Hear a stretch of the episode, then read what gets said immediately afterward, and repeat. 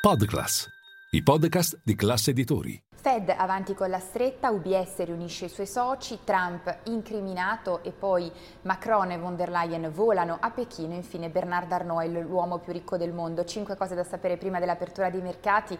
Buon mercoledì 5 aprile con il nostro caffè ristretto. Linea mercati.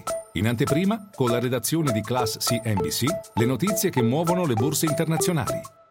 Uno, partiamo da Loretta Mester, presidente della Fed di Cleveland, che nella notte italiana di fatto ha chiarito la stretta della Fed non è ancora finita, dovrà portare i tassi oltre il 5% e lasciarli lì ancora per un po' per poter riportare l'inflazione al 2%. Al momento siamo al 4,75, dunque sicuramente un altro aumento secondo le previsioni di Loretta Mester, nonostante le previsioni del mercato, le scommesse del mercato siano al 60% che che la Fed possa lasciare fermi i tassi al prossimo meeting, quello di maggio.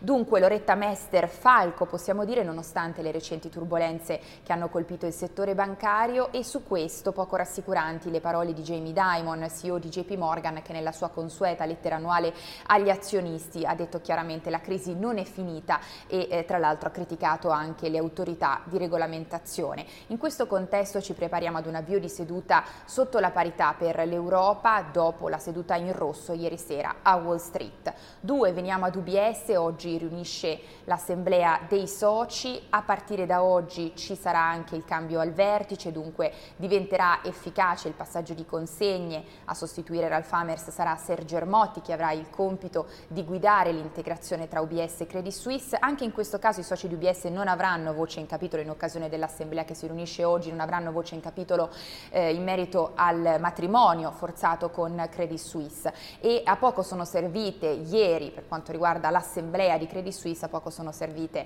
le scuse del presidente Axel Lehman, di fatto non avrebbero placato il malcontento dei soci. Tre, veniamo a Trump che poche ore fa ha tenuto il suo discorso da Mar-a-Lago dopo essere stato formalmente incriminato di fronte al tribunale di Manhattan, 34 i capi d'accusa, lui si è detto non colpevole, in particolare l'accusa nei suoi confronti è quella di aver falsificato alcuni documenti documenti aziendali per coprire eh, alcuni, insabbiare alcuni pagamenti di fatto per comprare il silenzio relativo ad alcune relazioni extraconiugali, questo in vista della campagna elettorale per le presidenziali del 2016, eh, il silenzio anche della pornostar Stormy Daniels. Staremo a vedere come andrà a finire e soprattutto come inciderà tutto questo in vista della corsa alle presidenziali 2024. E poi quattro, veniamo al viaggio a Pechino di Emmanuel Macron, è partito, arriverà nel pomeriggio insieme ad una delegazione di 50 top manager manager di diverse aziende francesi, da Alstom ad Airbus ad EDF.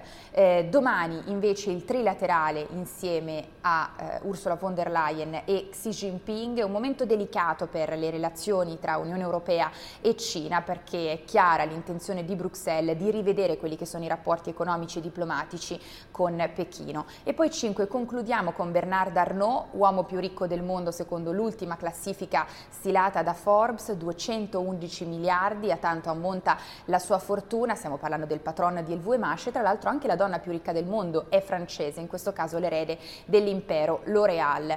Eh, sul podio, dopo Bernard Arnault, abbiamo Elon Musk e a seguire Jeff Bezos, mentre l'italiano più ricco del mondo, trentesimo nella classifica mondiale, è Giovanni Ferrero con quasi 40 miliardi di dollari di eh, patrimonio e seguono poi, anche se a distanza, Giorgio Armani e Silvio Berlusconi. E tutti vi aspetto in diretta a Caffè Affari con tutte le notizie.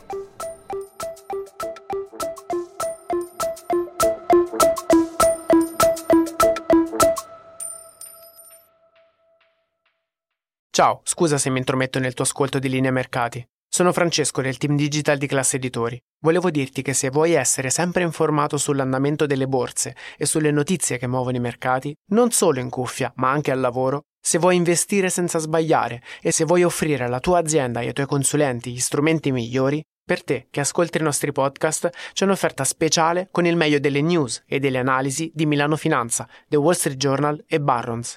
Trovi tutte le info nel sommario di questa puntata.